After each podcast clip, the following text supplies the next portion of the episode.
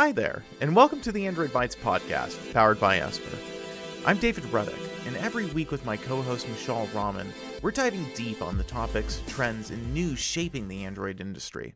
We're also joined each week by influential members of the Android space, from developers to journalists to the people behind the companies building products that rely on Android to achieve success. We hope you enjoy the show, and if you have any feedback, please reach out to us at editors at esper.io or shoot any of us a DM on Twitter. So, just for some context, as you may know, Google released Android 12 in October. They released the source code first on October 4th, and then the stable update for Pixel Phone on 19th. So, we're right off the release of one major Android operating system update, and we're not expecting another major update until early 2022 when Google will release Android 12L and it's kind of arguable whether or not that's actually going to be a major update because for most devices, it's not going to be. It's targeted more at foldables and large screen devices like tablets. But the update that everyone who owns a smartphone, an Android smartphone, will look forward to is Android 13 in late 2022, most likely around September, October, if Google follows um, their pattern. I don't think it will be delayed like Android 12 was by a month because I I don't foresee them making any major UI overhauls like they did with 12 for Android 13. Um, we're still many, many months away from Android 13 regardless. But despite that, there have been a series of leaks and ongoing AOSP code changes that reveal some interesting information about the next Android update that's set for release late next year. Yeah, and I think that we can kind of, you know, go from there. I think that we've got most people that uh, are going to show up from our side at least. Where do you think we should start, Mishaal? What are some of the big items that the 13 seems to be focusing on? So, one of the most significant changes that users should look forward to is the new app languages settings. And that feature is codenamed Panlingual because the idea is that currently in Android, you can set one system language in the languages and input settings. And that language is what's applied system wide across settings interface, across the quick settings panel. And most applications will adopt that language, the language that you set in settings. Some applications do provide their own in app language settings, but it's not very common. And the downside of that is, say you're a, you know, you speak multiple languages or your native tongue is in English, but some applications don't have very good translations to your local tongue.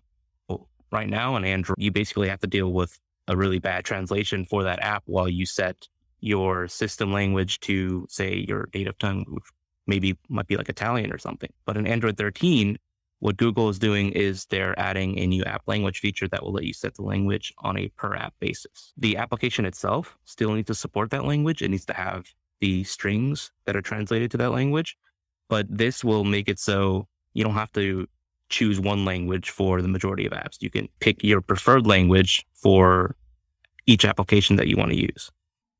Now, there's some things that Google's been doing on the uh, developer side for Android apps around languages terms of splitting or excuse me, app bundles.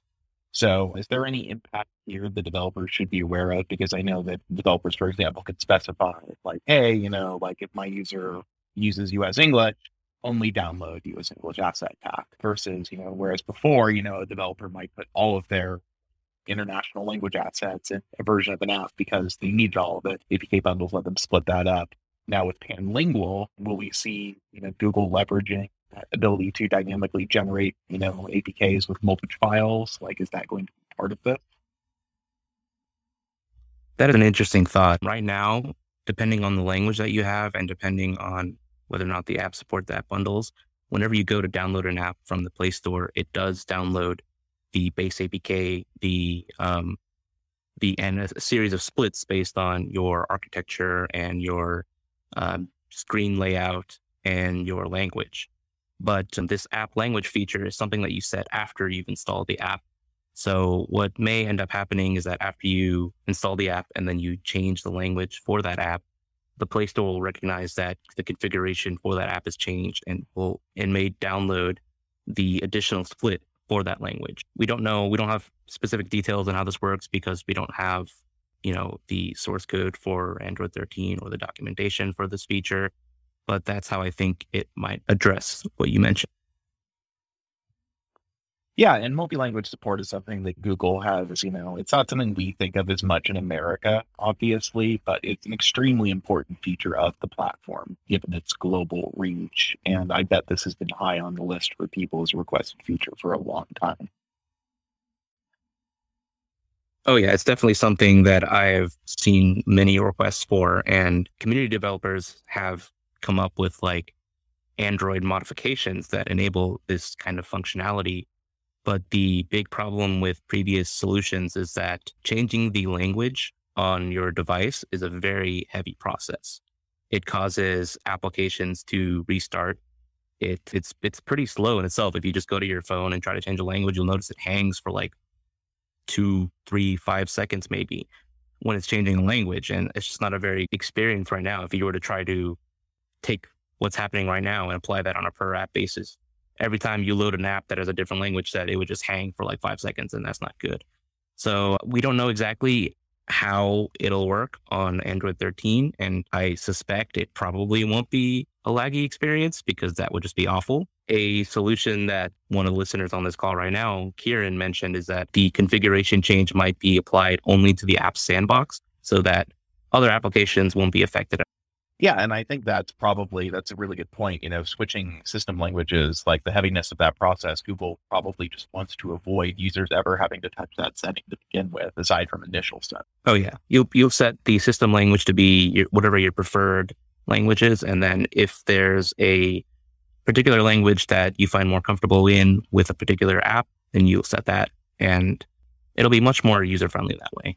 And I'm surprised it's taken Android this long to add this feature, but you know, better late than never. So, what else um, do we know about in 13 so far? So, this one, the next feature, we are less sure about. The original report on XDA developers is not 100% certain that this feature will be added. But if it is added in the way it's described, it would be a monumental change um, to the way notification work on Android. So, right now, notifications can be posted by Engine after they're installed. And they do not require any permissions from the user. The moment you install an application, it has the ability to post a notification. And if you've advertisements posted on your device, you know that they can get pretty annoying because applications will see the notifications panel as a way to just promote themselves or promote their services. It's a common way for apps to try to get the user to re-engage with their application if they haven't opened it in a while. But in the end, it's just not a very user friendly experience because most users are not going to go into settings and then revoke the ability of an application to post notifications after they installed it. So, what might be changing in Android 13 is that Google is adding a new runtime permission called post notifications. And what a runtime notification or what a runtime permission is, is a permission that can only be granted by the user after the application has been installed. And the user has to grant it by explicitly tapping allow on a dialog that appears like in the middle of the screen. So there's no way to like trick a user into automatically opting in to notifications. They have to explicitly grant the app permission to do that. And by doing so, that would probably significantly cut down on how many apps can abuse notifications for advertisements or spam, etc this would be a huge for developers and for users alike. And I, I think we've seen that there's a there's an interesting dynamic of advertisements on Android because Google is an advertising company and they're more accepting, I think, of that than Apple historically has been. And so on iOS, notifications, as far as I know, have always been off. They definitely have been as long as I've been so I, I, think that that has always been kind of a philosophical disagreement that maybe Google had with Apple. But I have to say that like this seems like maybe a thing where, you know, in China, obviously we see manufacturers of Android phones doing all kinds of crazy things to notifications because A, they don't run GMS and they don't have to worry about compatibility so much. And B, because the app spam situation in China, because they do not have a truly like one size fits all app store. There's a coalition of app stores and they're all responsible for gatekeeping their own content. You can end up with a lot of bad content. Also, you know, other things exist everywhere. So you have to look out for, and I think that we were all for so long, like, why would you want such aggressive notification management on Android? Why would you want to lock down applications so hard? And I have to say, I've turned the other direction where I used to be so against opt in notifications. I am now, I think I am pro opt in notification because more and more apps that I use have started abusing this. And even on iOS, it's still a problem. So one of the the things that developers do, or companies, I should say, because I don't think individual people this is a super cool thing to do. These re-engagement tactics that they use in their applications through the notification trace, basically like they start to obfuscate the that are going to send you kind of promotion notifications. They make it more difficult. They varied in the settings. With Android's notification channels, you do have good control over that, provided the app respects those channels and defines them properly. But on iOS, you know, I, I have apps where it's like I get rid of notification permissions because I need to get notifications from that app, but I also still going to advertise. So this is a problem on all platforms. To see that Google is moving that direction because that is that is a huge switch.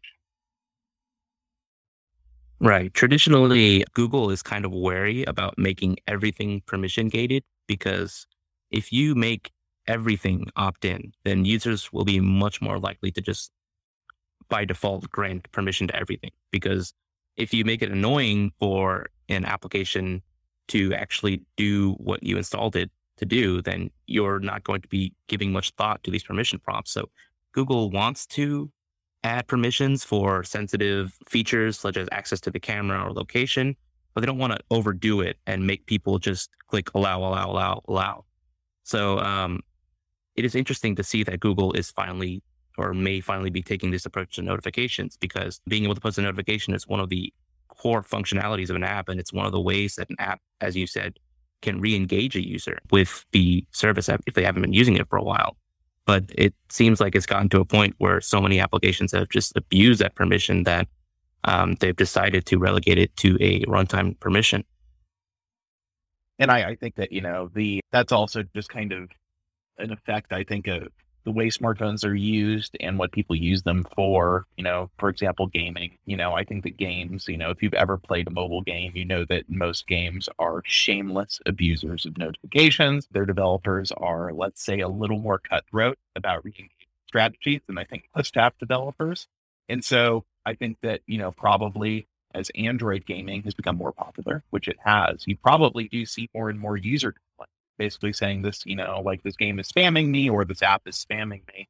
And probably Google does get pressure from some developers be like, hey, listen, you know, like I'm getting like, you know, unfairly review bombed, you know, for this behavior I don't understand, or that like, you know, either a user doesn't understand that my app is responsible for sending these notifications, or they don't, you know, understand the way to like like disengage from them or to turn them off.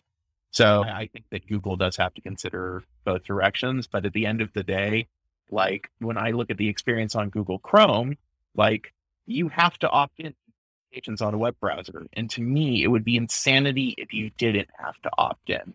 And so that's that's what's funny to me about this is it's very like it's very personal and it's very context dependent where you want notification and I think that Google moving to an opt in system is, you know, just honestly, it's respecting that more. And I, I think I'm definitely for it at this point. Like I've convinced myself.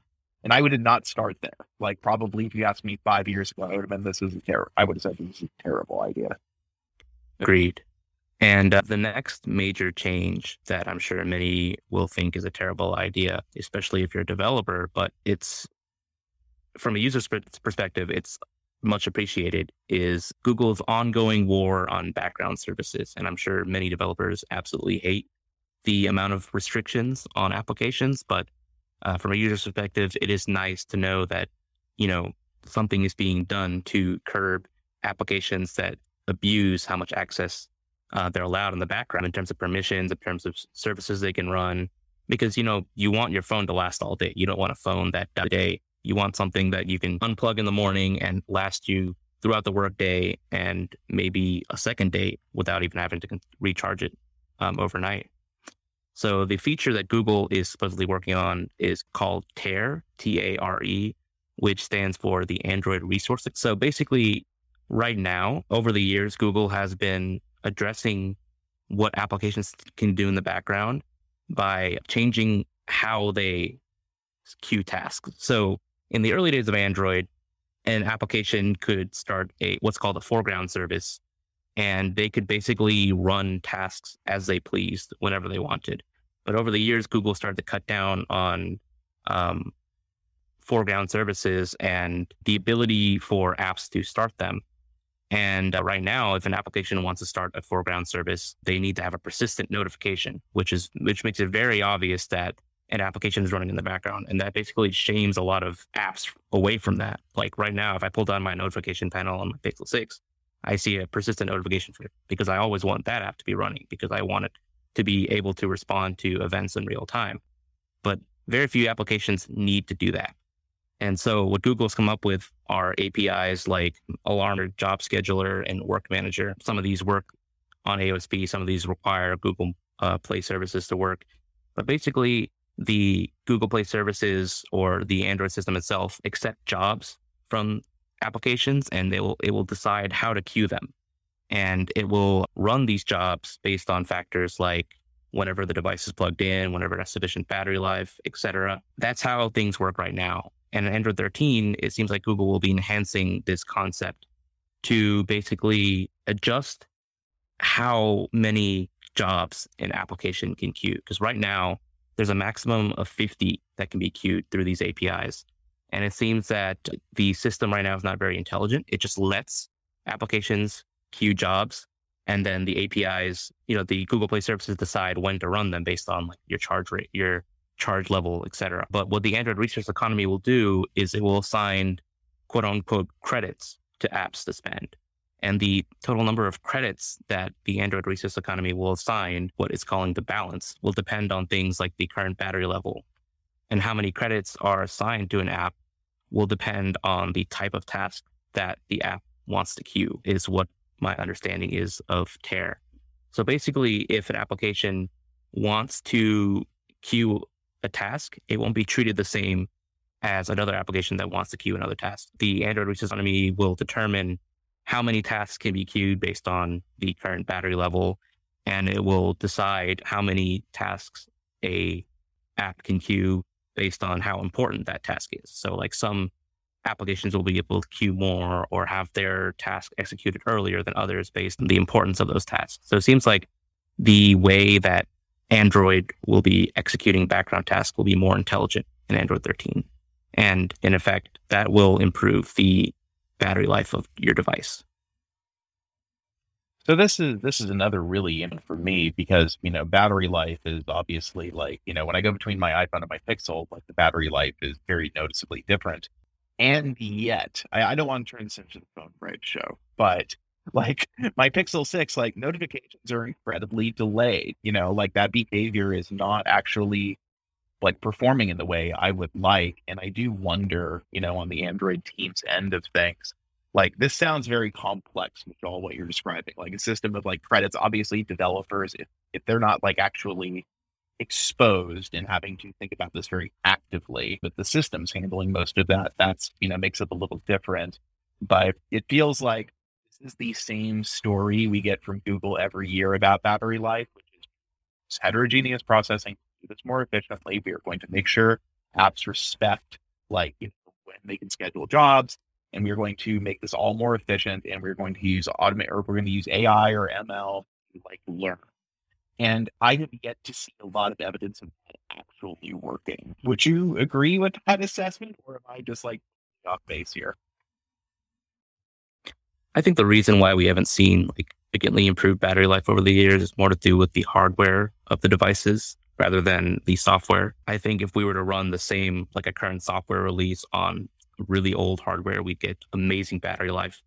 It's just that phones nowadays have just crazy high resolution displays, uh, 120 hertz variable refresh, super bright OLED panels, all this, all these different sensors, like like the cameras. We have multi-camera arrays, all processing at the same time. It's just there's just so much on the internals that would drain band. Even with ground tasks, you know, being a lot more restricted and that should lead to better battery life, that's that's not enough to keep up with the significant advancements in hardware.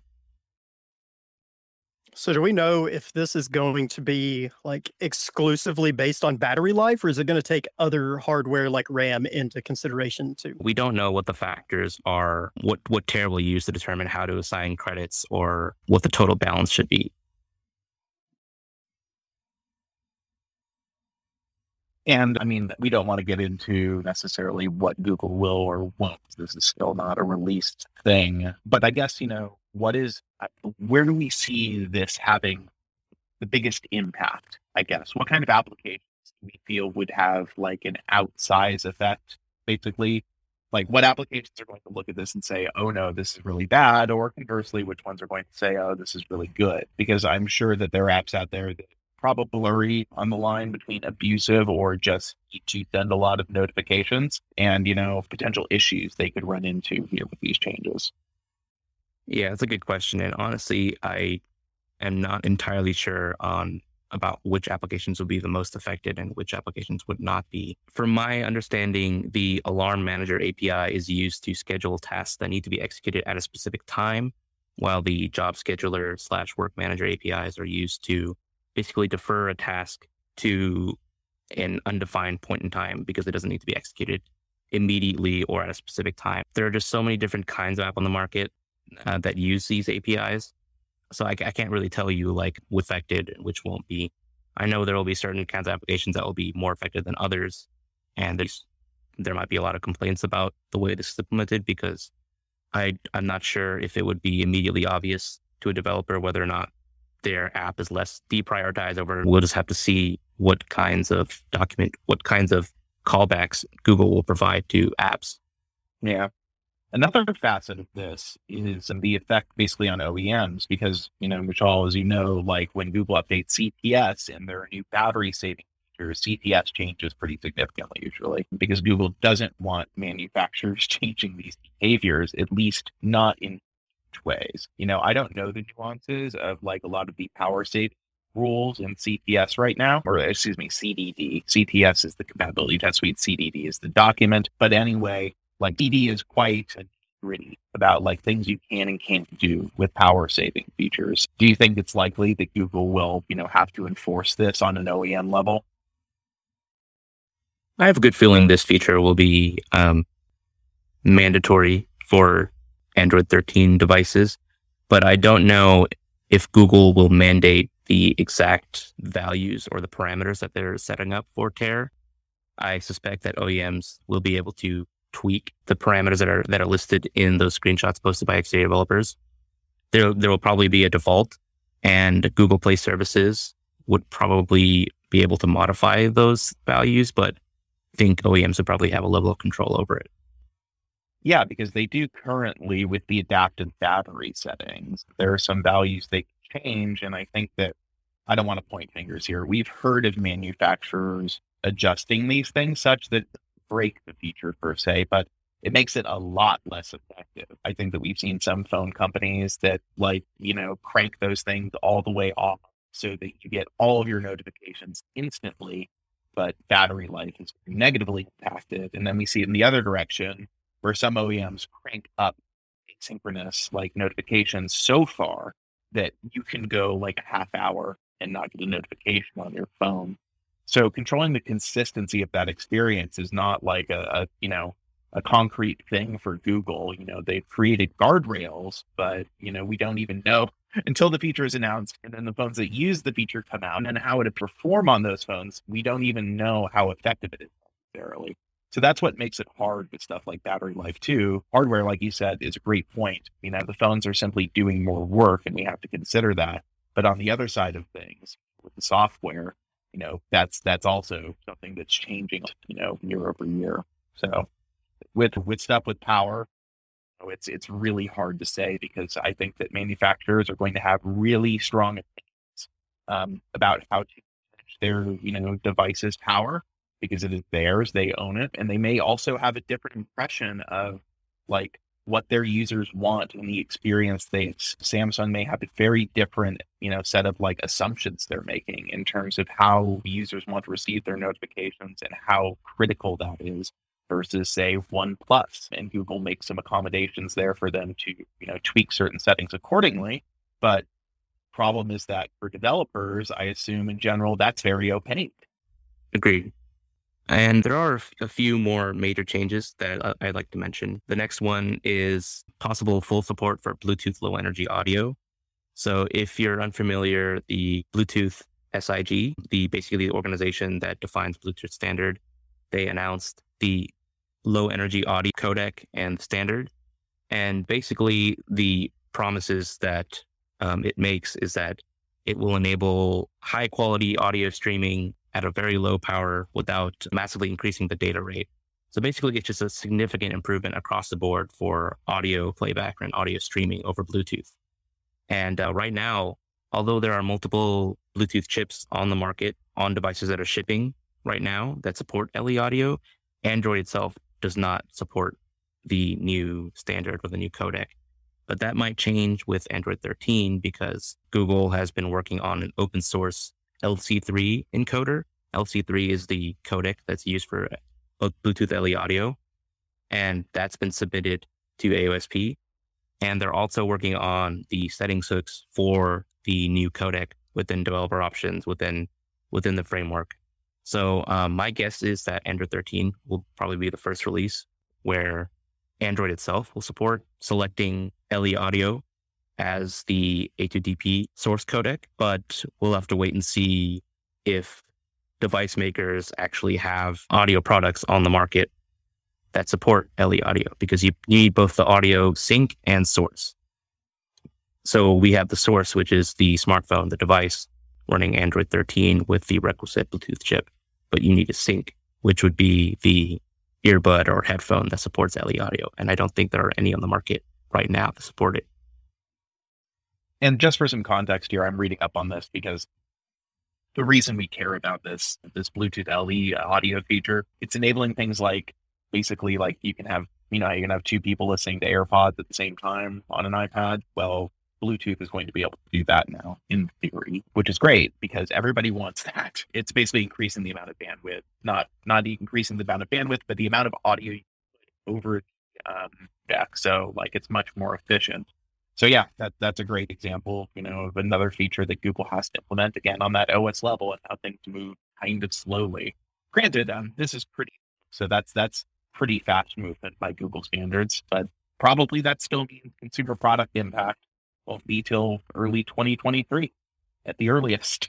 and um, the next change that I've that I believe Google is working on, based on comments made by Googlers, is that there's worrying work done to decouple Wi Fi scanning from location permissions. So, for some context, prior to Android 12, in order for an application to scan for nearby Bluetooth devices, it would have to request the user to grant it location permission. And that led to a lot of confusion whenever Google wanted to roll out the COVID 19 contact tracing apps, because that would require scanning for nearby Bluetooth devices. But doing so would show a prompt asking the user to grant a location permission. And so that led to a lot of users thinking these tracing apps are tracking my location when all they're doing is just scanning for nearby Bluetooth devices. So what Google ended up doing in Android 12 is they added a new nearby device permission so that apps wouldn't need to request for location access just to scan for nearby Bluetooth devices. Um, it seems like Android 13 will do something similar uh, with Wi-Fi scanning. So in order for an app to scan for nearby Wi-Fi access points in Android 13, they may not need to ask for location permissions anymore. We haven't seen that brought up in any in any of the in- images that were posted by XDA developers, but a Googler has commented saying that that's one of their goals for Android 13. And the reason why right now, if you're wondering why Android requires location permission just to scan for nearby Bluetooth devices or Wi Fi access points is that being able to get a list of nearby devices is actually something that can be used to infer your device's location. So that's the reason why they tied it to location permissions. But it just ended up confusing users who thought that devices that just need to scan for those devices for legitimate purposes, maybe to connect to them or to find a better access point nearby, we're actually just tracking the location. So Google scrapped that idea and they're decoupling those two now. Yeah, and I think that's a, a, semantic issue. I mean, for example, you could also say like if you open Google uh, Maps AR mode, like that's not a really good example because that app's using location permission anyway. But if you were using an AR experience that could figure out where you were based on what the camera was looking at, is that a form of location tracking? Well, yes, it is. It needs to be tied to a location permission. And things obviously get super muddy there. And I think that's probably where they came down a discussion with the scanning behavior for Wi Fi and Bluetooth, that it's too nuanced to explain to users. I think a really great example of where this confusion manifests is with Nearby Share, basically Android's version of um, I forgot the name of the iOS file sharing solution, but basically Nearby Share is the solution that lets you quickly share files with nearby Android devices. But mm-hmm. right now, if you were to use Nearby Share, you would have to grant the service access to location. And that might make you wonder why does a solution that just shares files with nearby devices need access to my location? And the answer is it actually doesn't. What it's doing is it scans for nearby Bluetooth devices and then once it once you once the user picks a device to connect to, it initiates a Wi-Fi direct connection to that device. And that device, the other the receiving device needs to scan for local Wi-Fi access points and connect to that access point. So that's where the location permission comes in. And that's led to users thinking that nearby share is actually tracking the location, and that's not the case. So by decoupling Wi-Fi scanning from location permissions, nearby share in Android 13 will likely no longer ask for the user location, ask for the nearby permission. Interesting. I wonder if we should just start putting a giant sticker on every phone when you open it that says, Your phone knows where you are. Do you accept? because at this point, it's kind of true no matter what. Anything else that we should we should hit on, Mishaal, before we end this week? There are a lot of other smaller changes that I'd love to talk about, but can't. You'll just have to wait and see. But there is one that there is public evidence of in AOSP and that I actually wrote blog, wrote a blog post about two weeks ago now. It's about how Google will use virtualization in Android 13. It's quite a complex topic, but I run down, I, I basically document the necessity of Google standardizing the virtual machine framework in Android and what they're doing to bring virtualization and how they're going to use it. I recommend giving that a read. It's part of the Android Dessert Bites column that I write, which is only accessible if you sign up for the Android Edge newsletter. Yep. And you should absolutely sign up for that. It goes out every um, month, includes a embed of Mishaal's column, which again, like I said, is exclusive to that newsletter. If you want to sign up for that newsletter, go to blog.esper.io and I am typing that in right now. Yes, to verify, it's up at the top right page on the desktop. Says subscribe um, to our Android newsletter. It's called the Android Edge.